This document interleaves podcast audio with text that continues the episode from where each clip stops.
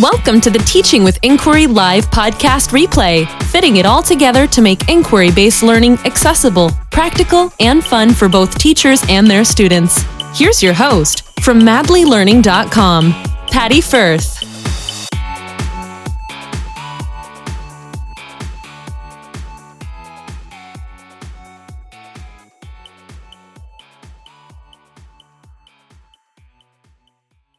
Hello, hello, and welcome to another episode of Teaching with Madly Learning. Today, we are talking all about choice boards. Now, for many of us, we've probably used a choice board. If we didn't before the pandemic, we most likely have definitely used a choice board during the pandemic.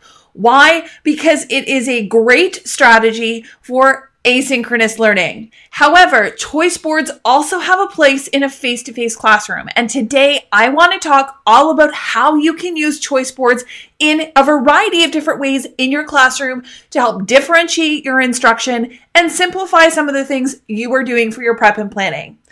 So thank you so much for joining me. My name is Patty and I am a teacher here in Ontario, Canada, and I'm also the founder of Madly Learning.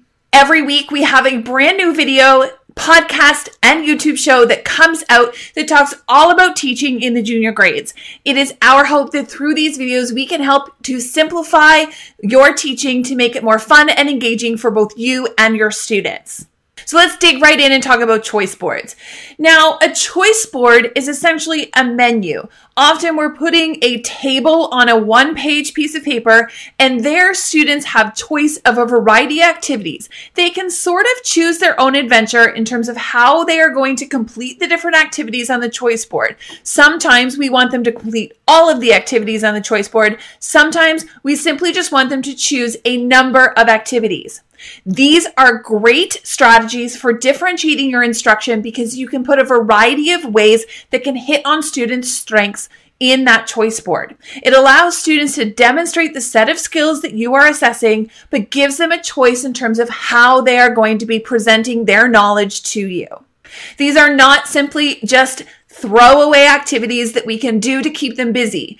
These Choice boards can be a rigorous way that we can get students to practice the skills we are trying to get them to do in our classrooms each and every day.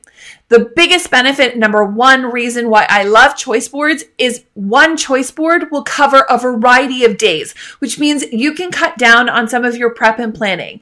They're simply easier to put together than even a full work page, and it allows us to use it for more than one day. Whenever we can do something that lasts for more than one day, it means we have less planning to do day after day after day. So that's number one reason why I love choice boards. Number two, I am a big proponent of choice in voice in the classroom. I want my students to have a variety of ways in which they can demonstrate the same type of knowledge and skills. Choiceboard allows me to do that. I love using inquiry based learning in my classroom, and choice boards are a great way to allow students to show you their learning, but also having a choice and a voice as to how that's going to happen in your classroom. So, I want to break down three main ways that we can use choice boards in our classroom, and hopefully, some of these ways might be a little bit different or have you thinking differently about how choice boards can be used in your face to face classroom. The first, let's use them for practice, for independent work centers and practice type activities. This is where we will give our students things in centers or we'll give them a variety of activities that they can choose some of the activities within the choice boards to complete. And when they complete these activities, they will then be ready to show mastery of a skill. We don't necessarily need to be assessing each and every activity that's happening in the choice board, but we should have a follow up activity that does assess their mastery of that skill that was practiced during the activity in the choice board. Independent work centers choice boards are great for subjects like math, where you would put word problems in each of the choice board boxes. And from there, you would have students select a number of problems that they would have to solve from within that choice board. You can also do things like putting games or math games if working with technology or working with manipulatives happens to be a task in one of your math centers. Putting a choice board of games or hands on activities that students can do to complete that students can do to practice what it is that they are studying for that week, what the focus is for that week. That is another activity to do. Adding QR codes to that choice board will make it a lot easier for students to quickly link to the site you want them to link to instead of having to click on a URL within the or type out a URL. If you simply add a QR code into those choice boards, students can scan the QR code and go straight to the digital activity that you want them to be engaged in. Another way that I like to use choice boards is to think about flipping the way we do textbook work. What if you took that textbook review page that you're normally used to assigning and you broke up those questions and put them into a choice board? And then you told your students that they needed to do four out of the six choices on that choice board. That would mean that they would have some choice as to which questions they would do first. They would still be doing most of the textbook questions, but it would still be their direction. They would get to choose which way they're doing. They would have some choice there as to which questions they could skip, which questions they would do first, and it would give them a bit more ownership on getting them to do that type of activity. Independent work centers in language is great for using a choice board for things like spelling and grammar options thinking about different rules that we want our students to learn about in grammar, giving them a choice board with different grammar rules that they would have to complete an activity to learn that rule, or maybe even complete an activity and then do a quiz.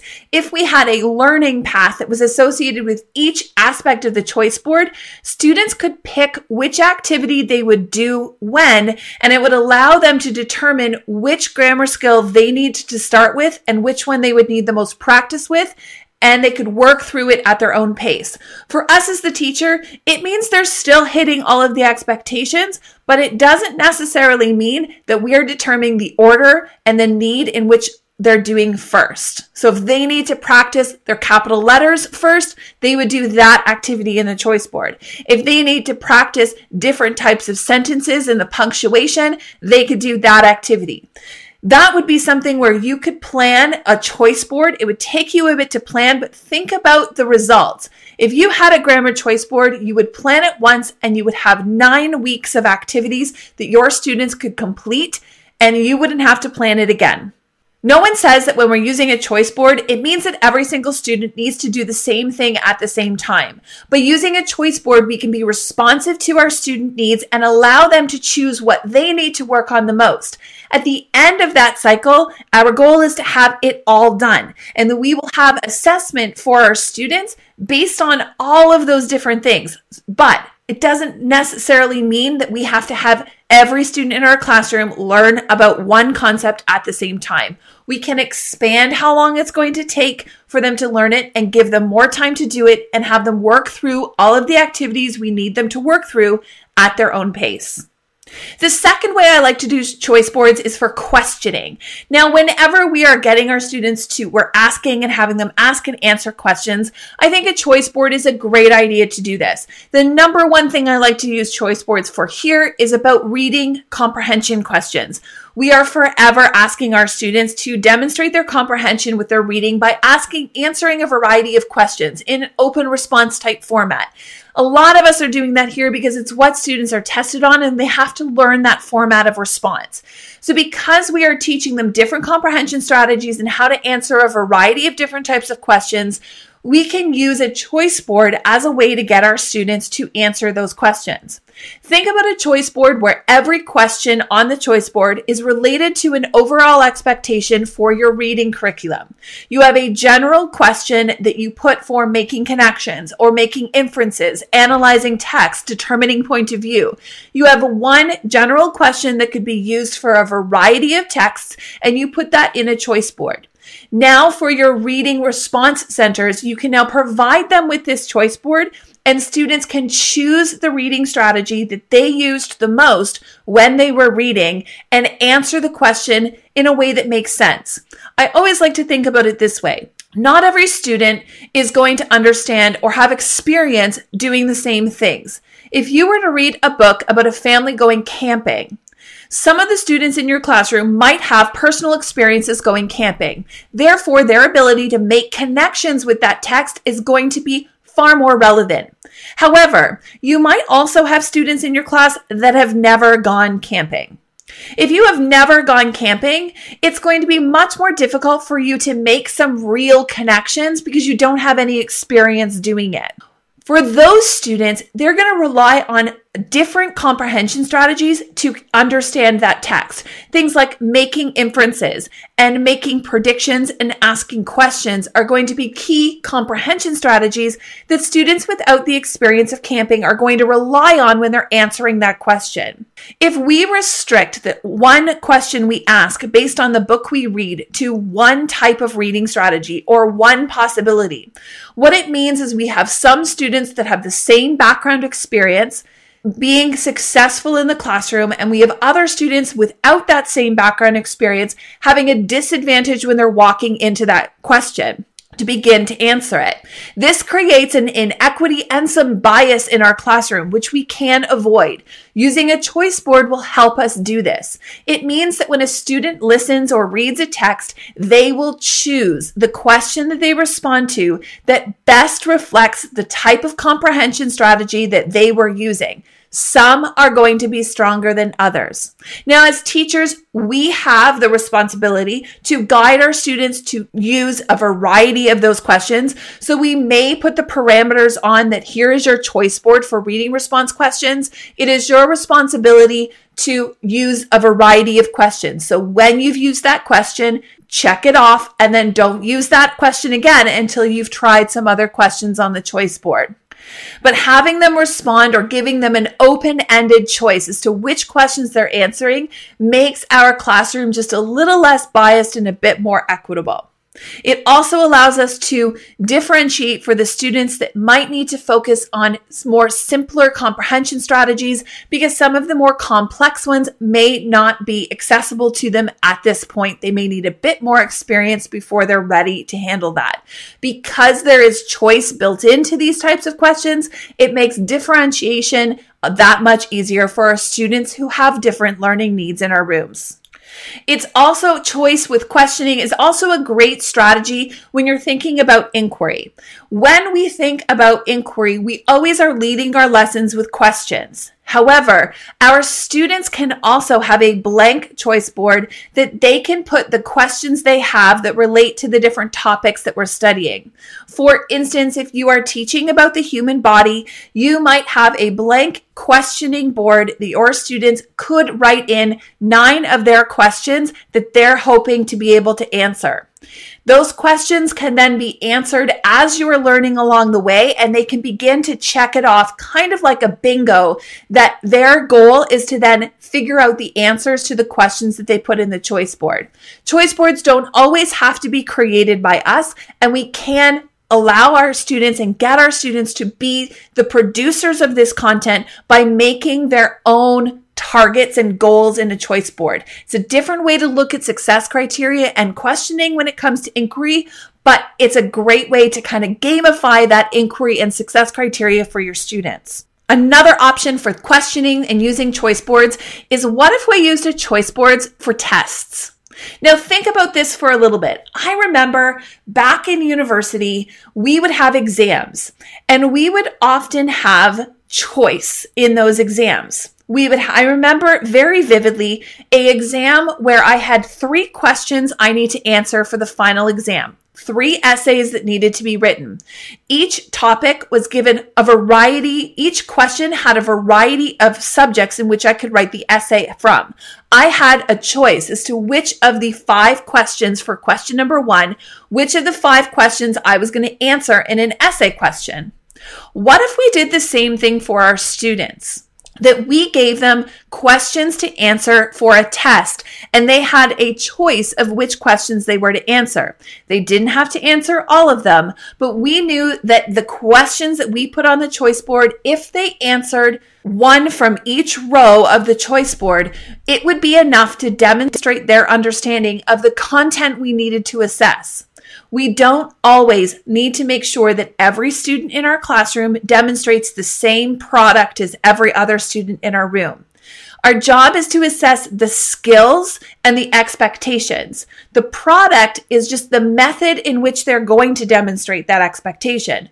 So we can have some choice built into the product that our students are creating when we focus on assessment of skills instead of assessment of products. The final way that I would use choice boards is to think about your success criteria and learning goals.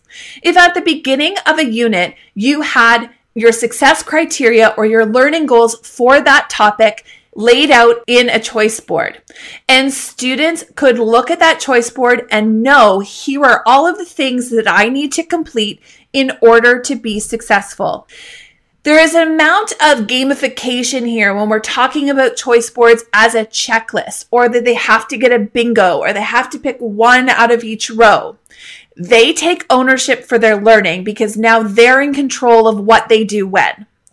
If we had success criteria for the topics that we're teaching and we put it in a choice board and we allowed students to determine the path in which they had to follow, which activities they would do when, it allows us to do a little bit more small group work and some facilitation, but it also puts the ownership and responsibility of learning on our students.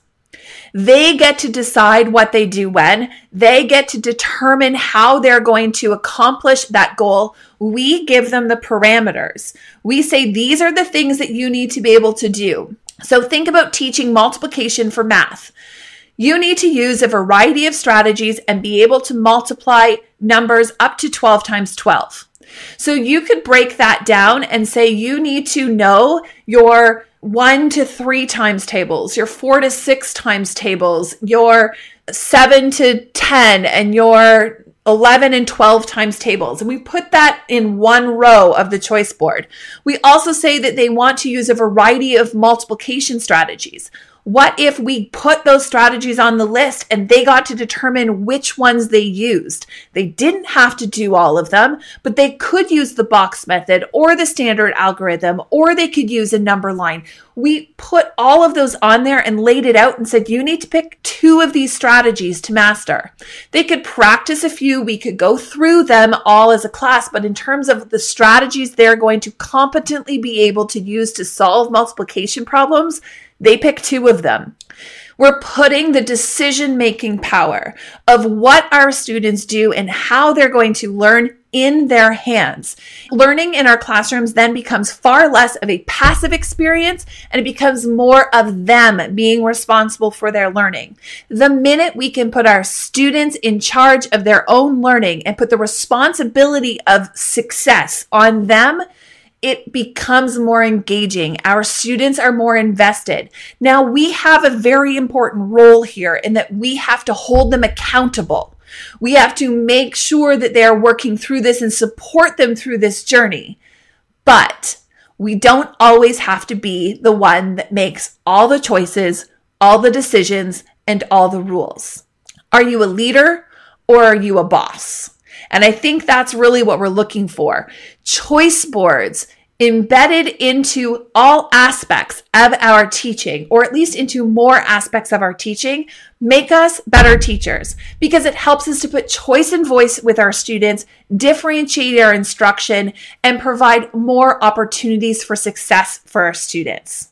So I would encourage you to find two ways this week that you can add a choice board into learning for your students and see whether or not your students embrace the ability to take control of their learning.